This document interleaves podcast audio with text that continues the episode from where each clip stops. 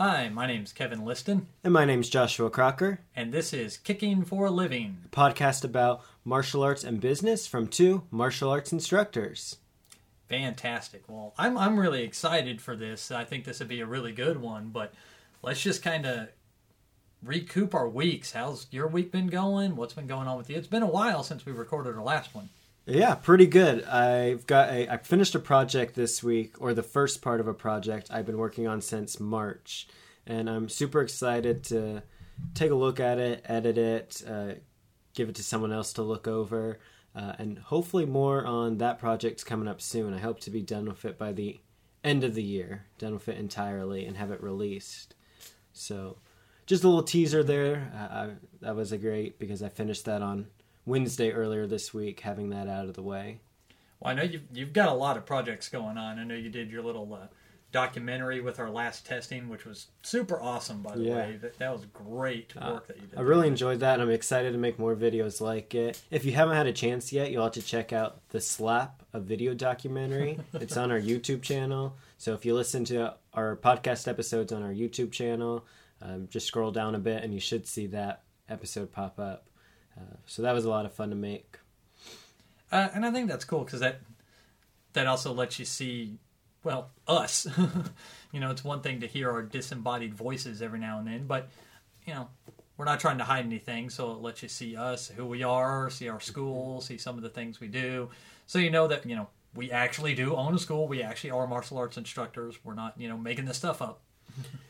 And I do think another thing that we're going to kind of get into more later in the episode today, but it kind of gives you a even a slice of the week at being at the dojo and just kind of following along. What is it like to be a black belt, either a black belt tester or instructor during a testing week? Like, what is the experience like?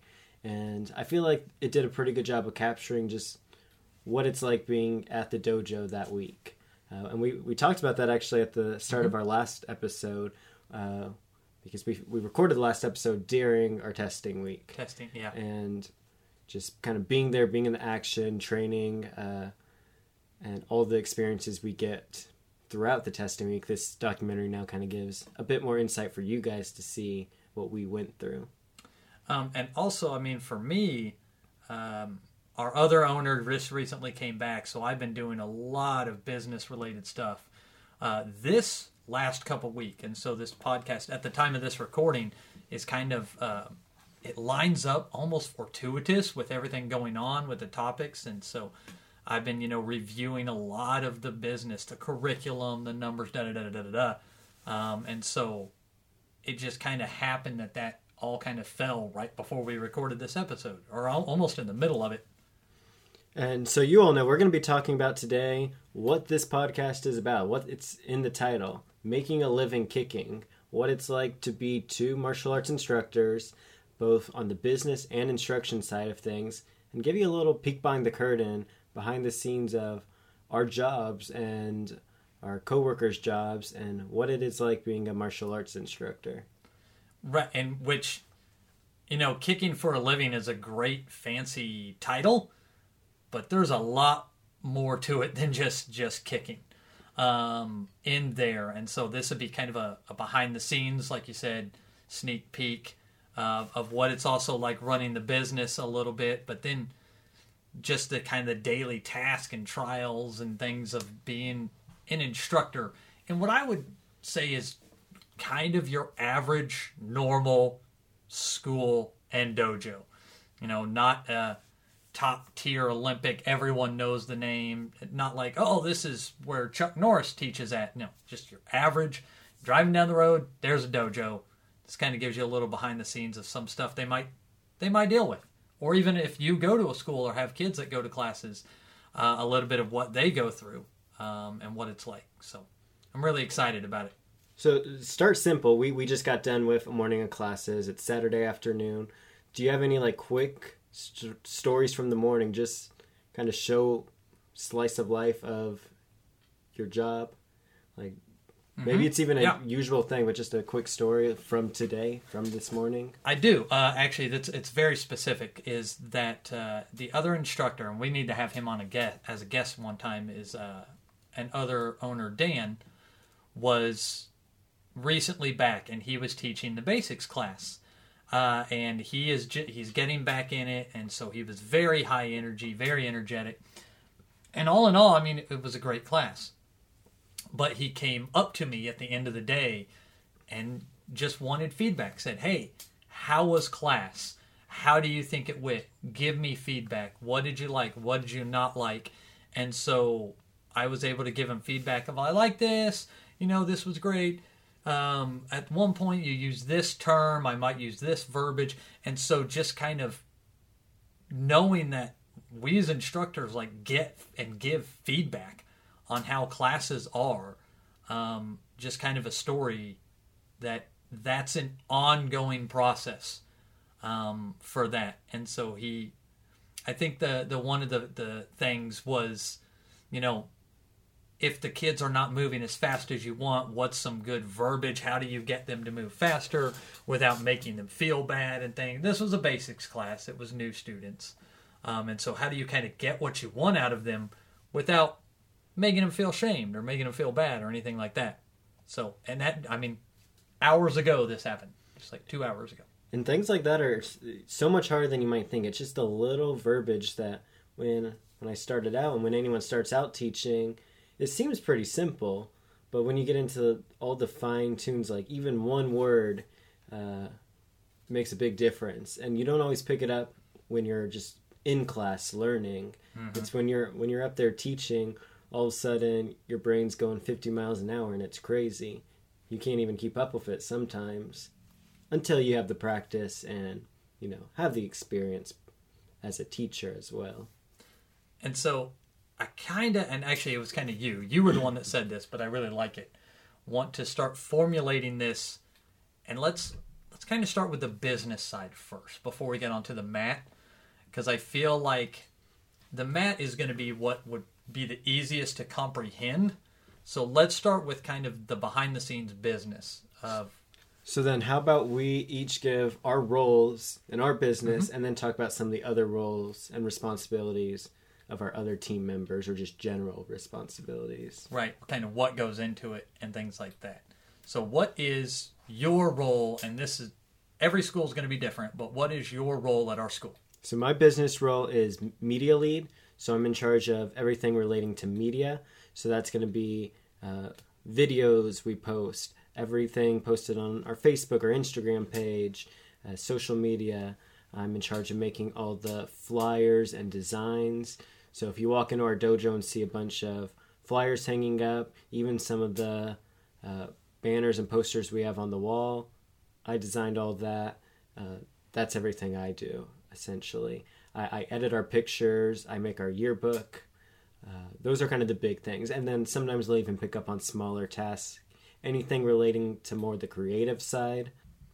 And so, if someone was, I know we covered another episode where what to look for in a martial arts school. You know, if you go on the website or you see a flyer of theirs or an ad, know that there was somebody behind creating that content. Um, and that's why I said it's important to. We always try to make sure that the pictures that we use on our website are from the dojo because that would be you take great photos, you know, and not just stock images, and it shows that there is someone there there doing that. Uh, but, which place that's you. But the website is a great example of an area that is almost one of the easiest to forget as on the business side of things because I, I see the dojo every day I check our social media accounts pretty consistently, but I have no reason to really get on our website because, right. especially the new member website. So I sometimes forget to update the picture. So I was on there mm-hmm. actually just this week, and I noticed we have pictures from our school, but maybe some older students. Or like I saw a student who might be an orange belt now when they just started on there. So it's even remembering like businesses going in constantly and updating those pictures. So now I'm going to ha- need to go back in and add in some of the new pictures I've taken because I've got plenty of great new ones. But it's just remembering, like, keep up with that. Get back on the website, change the pictures out so it always reflects where your dojo's at right now. Right. And I think from a media standpoint, that's that, like you said, that's very overlooked. You know, mm-hmm. it's it's easy to find a stock image of someone you know doing a cool flip or breaking a board, but if you can get you know real authentic media, um, I think it shows a lot more care in what you're um, experiencing at your dojo and you're showing off your own students. You're not showing off uh, a uh, trained athlete who goes around and does a bunch of photo shoots um, on that. And so, a little behind again behind the scenes there is, you know, is this dojo creating media content? Are they updating Facebook posts and are they their social media accounts? Are they active and things of that nature? So, and thank you for doing that because that definitely helps. Yeah, and, and we you could talk just about what it media in martial arts a lot later, and like what we're looking for in pictures because that is an interesting topic in itself. Of like the classic example is we teach our students to keep their hands up, but the moment we take a picture, we have to tell them to bring your hands down a bit so we can see their See face. their face. because you want the picture that's gonna show up the best, show up the best. But if you uh, sometimes the most realistic thing isn't the prettiest thing, so it's finding that mix between authentic, being authentic and looking good, which can sometimes be challenging. So that could be a whole topic in itself some other time. Right, but I think that's a good business point. Is that a, a lot of things are far more staged um, because it's just hard to capture action shots. You try to get a shot of the whole class, and then you know some kids have their hands up, some of them have their hands down. One kid looks like he's about to fall over, and you're like, "Oh my gosh, what is going on?" Why my picture taking philosophy of martial arts in any sort of active event is quantity over quality. You can go back and later and find the quality pictures and edit them to look nice, but you got to take a bunch to have that. I'd rather take a hundred pictures and only five be good than try to take ten, but they're only okay. How many pictures did you take during the testing week? My me my, my myself, I didn't actually take a lot of them because I was busy testing people all week. But the team as a whole, we took it was over four thousand. Uh, I can pull it up real quick to see the exact number. over but i mean over 4000 pictures in one week you know just to try to get some good media content. Like that's that's crazy um to think about. Hold, sorry, go ahead. no no no no you're good because you're i know you're pulling that up. We're trying to find the exact number here. So other kind of roles let me tell you about my role um, is that i am uh, outside of instructing i am in charge of leads and lead generation and follow-up. And what that essentially means is i'm the person that if you're looking for a school and you call or you text or you message um, i'm probably the person that you're going to be talking to. So I'm the one that if someone messages us on Facebook or via our website or gives us a call, I'm probably the one that's going to answer the phone. I'm the one that's going to respond on Messenger, uh, and that's my job uh, outside of the instruction. Is I'm the person that's going to be your first line of contact, um, which I think is great to also know that that's an instructor. So to know that the person that you're talking to is also the one that's going to be teaching you or your kids, um, or at least around uh, depending upon which program you're in. But a lot of that is just trying to feel out where that person's at, what they're looking for, and then really it's just getting the, them to come in and try it out. Like that's the hardest part of martial arts is coming in that first day. And I understand that. And so I'm trying to kind of get people to uh, excuse me, to get people to realize that it's okay to come in and try out a class. Come in, give it a whirl. You know, what do you teach? We teach this. What are you looking for? Why are you looking for it? Answering those questions. How much does it cost? We have different programs. They vary from this cost to this cost, um, and things of that nature. And so I'm kind of that first line of contact. Now I think you was it over 4,500? Yeah, over 4,500 pictures and videos. So from just one week. That's awesome. But no, being the lead manager it's a scary job for me because you're the first one who has to talk to people. I'm also not good at talking over text and phone. I don't have as much experience with it. I much prefer talking in person with people. Uh, or if I apparently can make a video. I'm actually really bad on video too. I think we talked about that in our first episode. I'm getting I'm a lot better than I used to be. Yep. But all those things whenever you're on the phone, whenever you're on video, it just takes time being up in front of a class teaching. It takes time.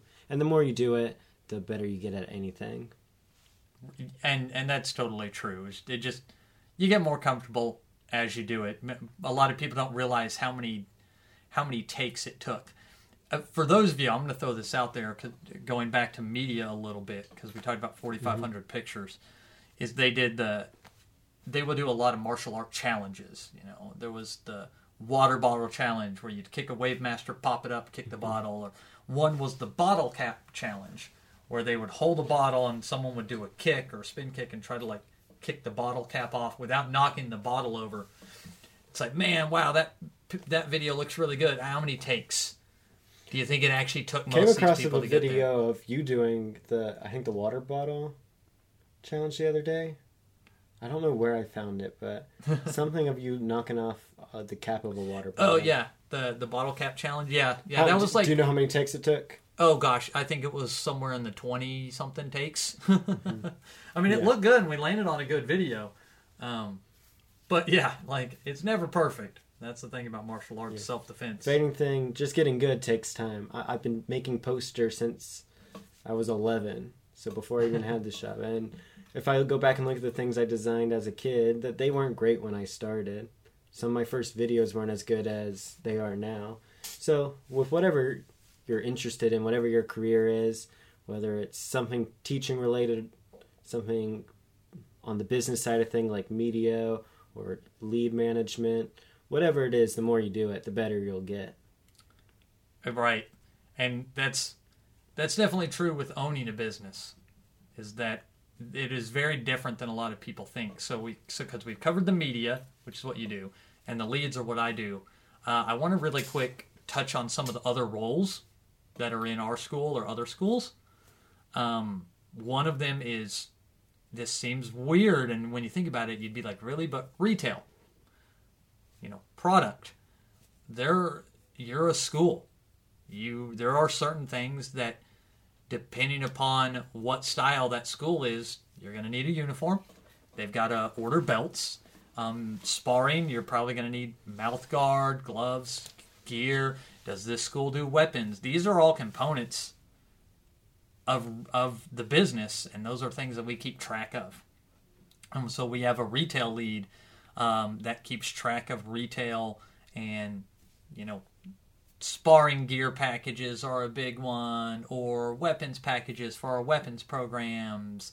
Do, does this person need a jujitsu gi, or do they need a traditional karate gi? Because if you're looking at martial art, those are different. Those are vastly different. And I had uh, a student that was coming to jujitsu class that was always wearing a karate gi, and and I told him, hey, that that that's gonna rip. Eventually, you're gonna need this thicker gi here because that's gonna rip. And sure enough, it did. but that is a that is a component um, to the school that I think a lot of people don't think about. It's not a huge component. Obviously, it's we're not a Walmart. We're not a big retail chain, but there is that component to it. One of the biggest martial arts wholesalers is right in our backyard, Century. So even visiting their business, their warehouse, there, I've been up a couple times. You're up almost every week. Uh, like just seeing their operations, completely different business as a wholesaler, but they're also in the martial arts industry. They're the ones who you know sell our bags, uniforms, uh, a lot of. I'd say eighty percent plus of the equipment we sell is probably through them Oh, easily. if not more. We- Easily. We have some other products like T-shirts. We m- might get through another contact, but all of our gear is through Century. Yeah, unless it's something specific and custom that we do. We do summer T-shirts, like um, but like yeah, we're both Century- wearing right now. Oh, yeah, sure enough. but yeah, and uh, by the way, Century Martial Arts, those people are amazing. I'm going to give a quick shout out to them because knowing them and the owner, like they have a gym up there, they will allow any school to go up there and just like train with them and stuff. They are so open to that. And Michael Dillard, the owner, is a martial artist himself, and so he is always so connected with the school. So those people are amazing. Yeah, they're Yeah. they're they're, They're great. great up there. They're awesome. We love them. Um, I mean, it's a retail business. Things happen, but the people up there are just so great. But we wouldn't have that component if it wasn't for them. Like that would uh, so many martial arts schools would not be open if it wasn't for them. Another thing in the same fashion as retail is you have your events. Yes. These are both things that you have to promote uh, outs- outside of just you know the normal training because these events you have coming up and if you've ever tried to host an event even just you know a birthday party you know that there's planning that has to go into it. And if you don't have someone in charge of getting that event ready that's challenging too. Or that sorry you need someone in charge of getting that event Right. planned. Right, and and so by event, we mean things like if if the school does a special seminar, a special topic seminar, or a game day, or if they do um, a special dojo out day, uh, a parents' night out. Those are common among a lot of uh, schools, or little mini summer camps throughout the summer. Those events tie into what you do a lot, media, because like you said, you, we have to let people know about it and promote it. Um, but that that is a big thing. That seminars, training seminars, are really there are some martial artists out there that make their entire livelihood doing nothing but going from school to school doing seminars. That's that's it. They don't have a school of their own. Maybe they have a home base they train at, but they're not the owners. They just do seminars. And that it's crazy to think about how much work that takes because it's almost like a band going on tour, but they're touring to do seminars. Uh, and we've had guest instructors and things like that. There's a lot of prepping and planning that goes into a seminar uh, of that magnitude. And so that's a really big component of a school. What kind of events they do? Do they have events? How often do they have them? That when they do, there's a lot of work that goes behind the scenes on that. Yeah. And so you got events, you got retail. Again, not to keep going back to my job, but even like when you're marketing an event, you have to do your pre-marketing, get people hyped for it, send out links to here's how you can sign up for the event, give pictures and flyers. But then after the event, you also have to go in and track your information uh, as the for the business side of things, so we can keep our metrics. I have to go back onto social media and make a post about with pictures from the event. Be like, hey, thanks to, for everyone who who went to the event. And people I've noticed always love seeing the recap of an event. They love seeing the pictures from the event because when they had a good time out there, they won't- they won't like those pictures. They like those memories they got. So it, it's even those small things. Remembering to make those posts that bring back that engagement on events. Well, and like any good business, if you don't have good media, then then you really don't have a lot uh, to engage.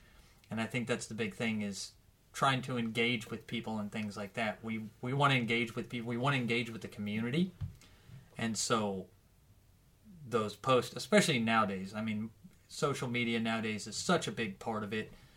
Google and Facebook, uh, Meta are such big parts of businesses nowadays that you just you can't ignore them. A martial arts school cannot ignore those things and operate on their, I guess, clout of rank alone. I actually had someone ask me because we have some of the trophies displayed of when we when we've competed in the past, and they said, "Hey, do those generate business?" And I said, and I'm gonna drop a name. If you know who this person is, you're gonna be like, "Oh wow!" If not, then look them up. Uh, but I asked the person. I said, "Well, do you know who Pat Burris is?" And he goes, "No."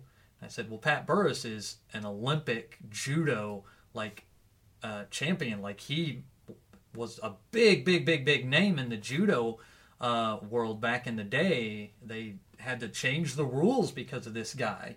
Um, so super, super big, super well known. Um, and so if you want to go with judo and you want to get really good, you train at his school, right? The person said yes. And I said, well, it's down the road. And they were like, oh, really?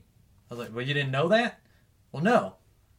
Like that kind of marketing, you know, if a place doesn't have right marketing, you won't, you'll never know about them. Um, and just because they're super well known does not mean that their school's going to be the best well known school. If they don't have that other business side of things, um, they're not going to. Unfortunately, they're not going to get it, which is sad because that means there's a lot of great martial artists and instructors out there that don't have good schools because they don't know those little things, um, and that's that's hard. That's kind of hard to swallow sometimes too.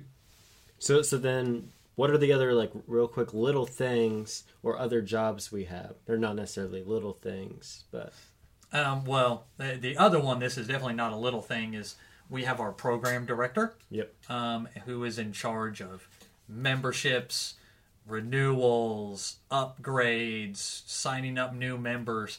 At, at the end of the day, that is probably one of the most intensive jobs of time outside of teaching because you need someone there at a desk greeting students, talking to them, signing up new students, scheduling them um, for their times to come in, renewing them, keeping track of things like basically someone to keep track of all those numbers. You mentioned metrics um, is another big one. You need someone to keep track of it because you have all these.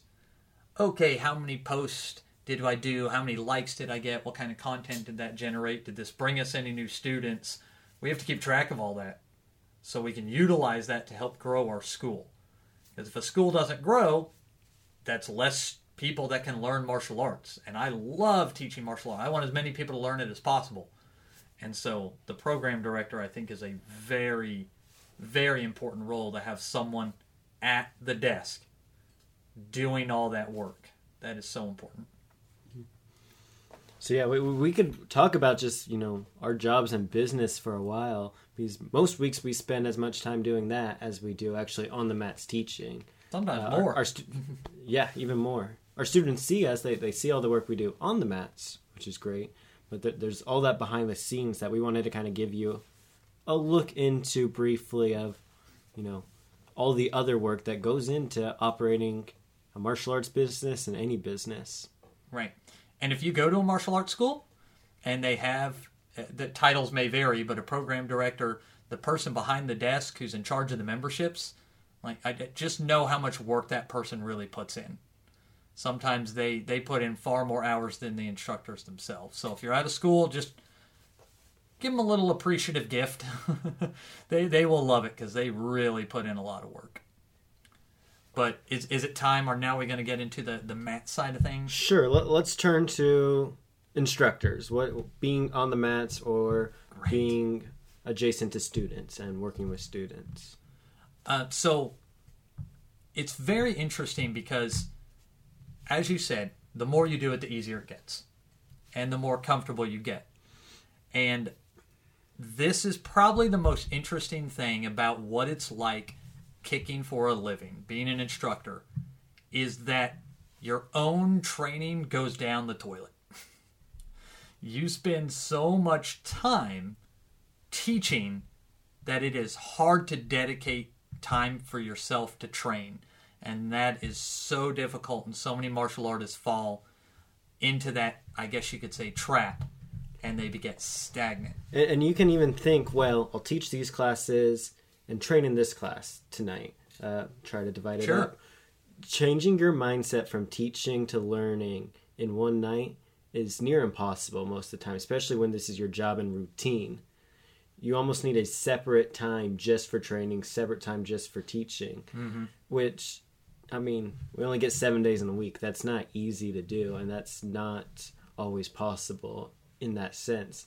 But just switching your mindset from teaching mode to student mode, not an easy thing to do. Right, and even even me, and I would love to, to, to be able to get you on this as well. I almost have to train at another school. I go to another school for for my uh, jujitsu training specifically Um, and I know that you've been up to Century with me and done a few of those classes there because it's easier when you're at a separate place.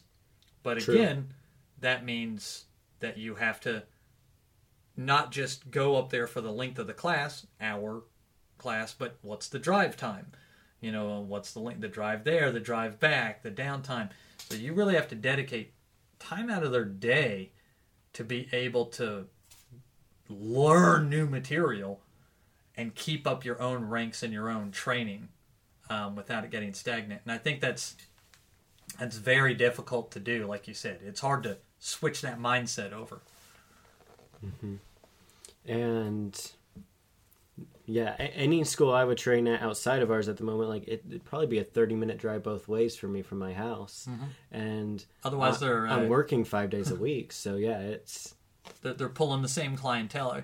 I, quote competitor. I really don't feel like other martial arts schools are competitors because I want as many people to learn as possible. But it would be kind of awkward to go across the street to train there knowing that you're both trying to pull the same students from the same area. yeah. Right. But uh, can when you're talking about competitors, sometimes it's style differences. It's not always Sure. you know the exact same thing.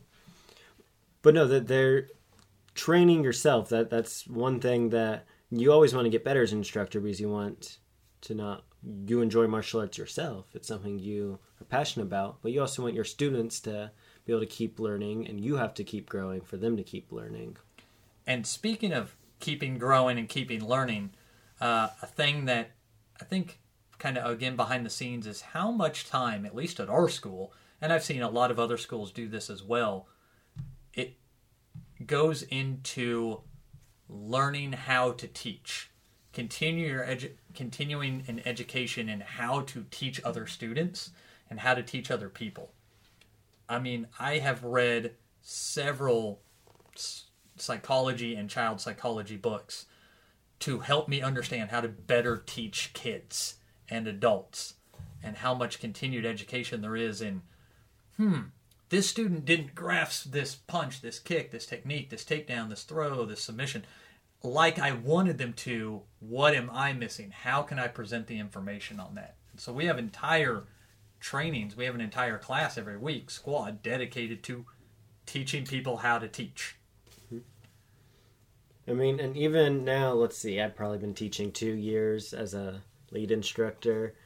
Like this week, even there there was something specific I was trying to add in as a teacher that maybe I ha- I hadn't really thought about doing when you're up in front of a class. So just giving that attention, like I have to take dedicated time when teaching to make sure I do this and I teach this certain way to try to have better classes, make classes as engaging and as informative as possible. And, and to anyone starting teaching, a lesson I've kind of acknowledged in the last couple of weeks isn't always that you're going to get better or more perfect as you teach, but you get more comfortable with making mistakes. I think mm, about when I started, if I made a mistake, it would have kind of it would have thrown me, it would have stopped me, stopped my momentum. Now I make mistakes all the time in class, but knowing how to just keep moving on from mistakes, like, oops, I said the wrong word. Well, we'll keep going. You don't have to be perfect. You just have to know how to not let mistakes uh, get get in your way, distract you when teaching.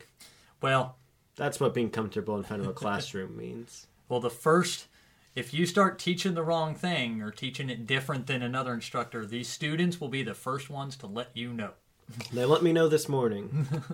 They, they will be the first ones to be like, that's not how we do that. That's not why we did that move. Um, and so learning to kind of roll with that and let that go. I mean, there was an there was a time where I started teaching uh, an entire wrong class. I was a class ahead, and I started um, teaching a takedown when I think we should have been teaching uh, bunkai or kata that week, and the students were kind of they were going with it because it seemed familiar, but they were like, "That's not the week we're on," um, and I didn't even get told until the end of class. And of course, I had to just be like, "Hey, class, whoops! well, you Oh, got bonus on." Here's a this." recent embarrassing story.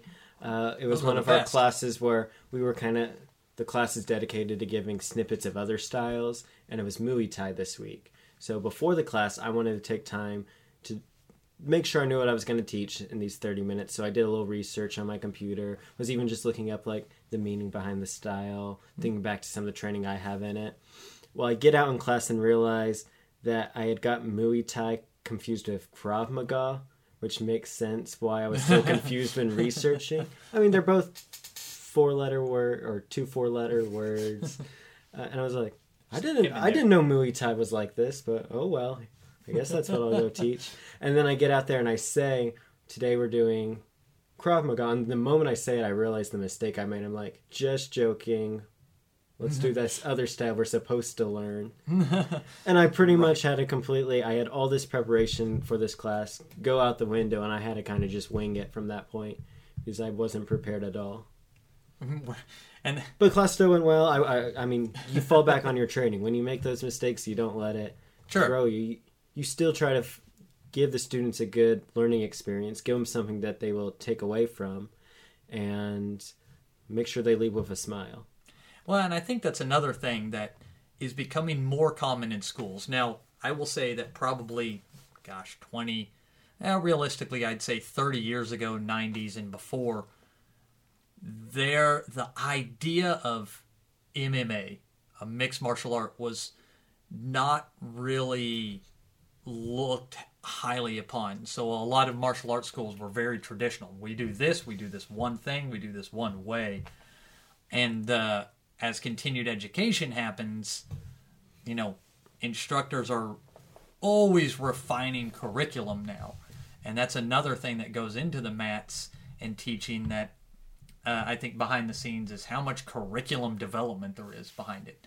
Now, there could be a lot or there could be very little curriculum development depending upon the school, but I think having a more set structured curriculum is where a lot of schools are going so they know this is what I'm teaching, these are the moves I want the kids to know, this is why I do it. And so when you brought up like Muay Thai and Krav Maga and other styles, we're always looking to improve, mm-hmm. but that takes research and it takes a little bit of trial and error. When of- talking about Whoops. styles, the way I always like to look at it is what is the best part of this style I can take. So to like simplify it, I would take the kicks from Taekwondo, the the fighting from maybe Muay Thai, kickboxing, uh, some of just the general bodywork of karate styles. I feel like karate is one of the most kind of in the middle of all the it's, styles. it's a good in betweener. It's a good It's, uh, yeah. it's a good starter to jump into other styles Yeah, too. it'll give you a, a good basic set.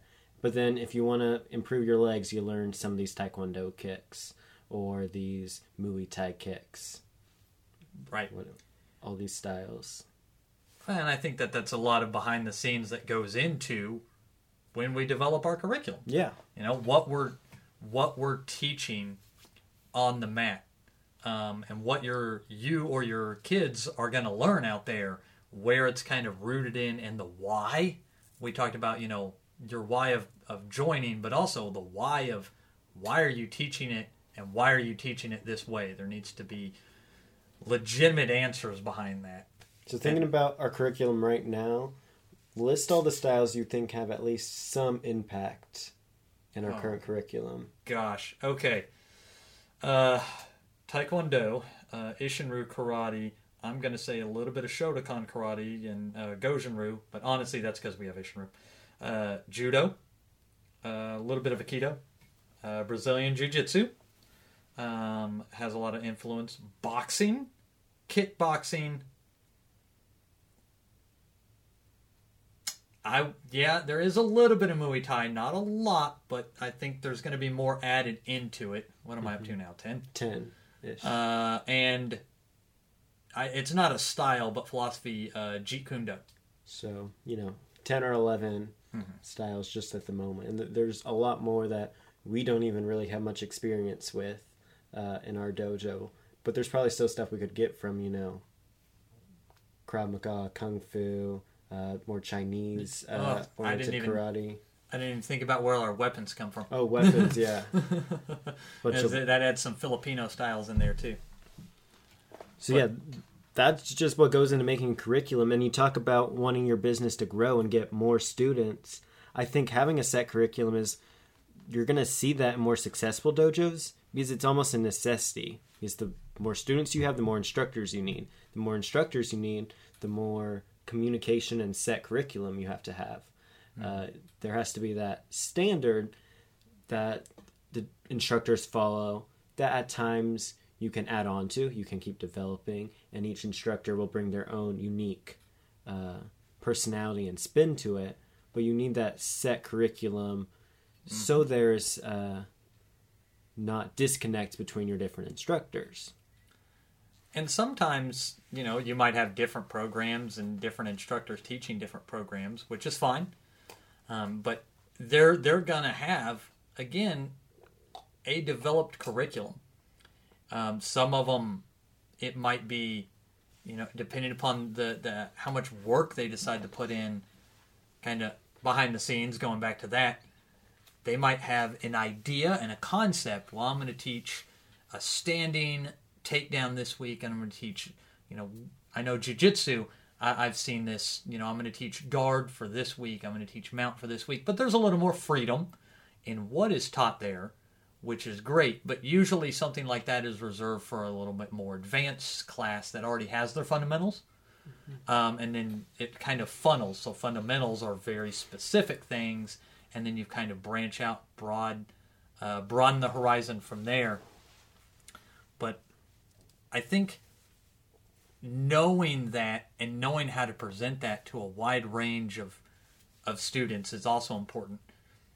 One thing that I would like to say about you know, kicking for a living that is both one of the greatest things that I do, and I don't know if you've experienced it. So if you have, jump in. If not, maybe you'll find this interesting. Is the de- the connections you develop with students and the amount of trust that a student or their parent has in you and what you're teaching. What that is very powerful and it can be a great thing and could be also kind of a scary thing knowing that you know here I'm doing my normal job what I think and then knowing that the impact I have on this kid can literally alter their life or has altered their life and I didn't even know it until the parent tells me about it. Um, I mean, yeah, it's hard when it's your job, so it's what just everything you're always doing. It's right. just your routine and as well as you're of course a person who has your own you know things you're working on your own hopes or your own you know flaws you're always trying to improve as a person sure.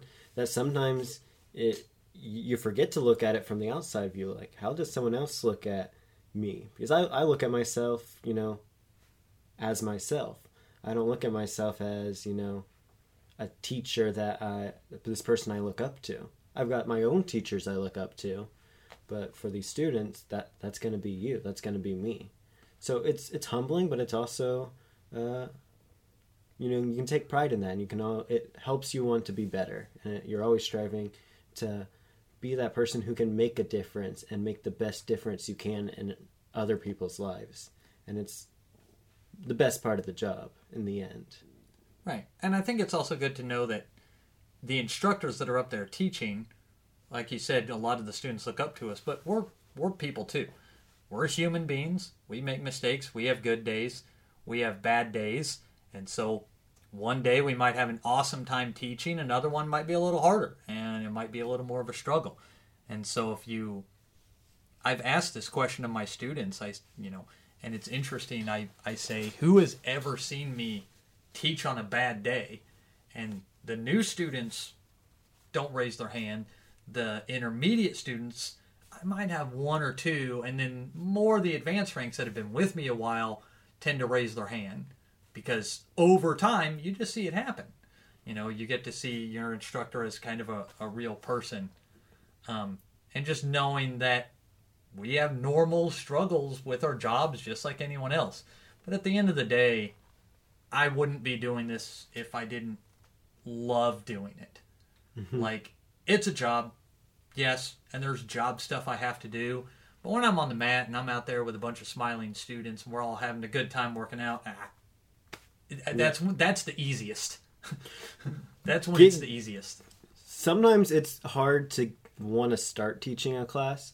Uh, you, you, you get on the mess and you're like, okay, I've got to shift my mind to teaching. We were talking about mind shift earlier, but shifting your mind to that teaching mode. But the moment you you are, you know, you just kind of get in the groove and you're in that teaching zone. Yeah, it, it's always great.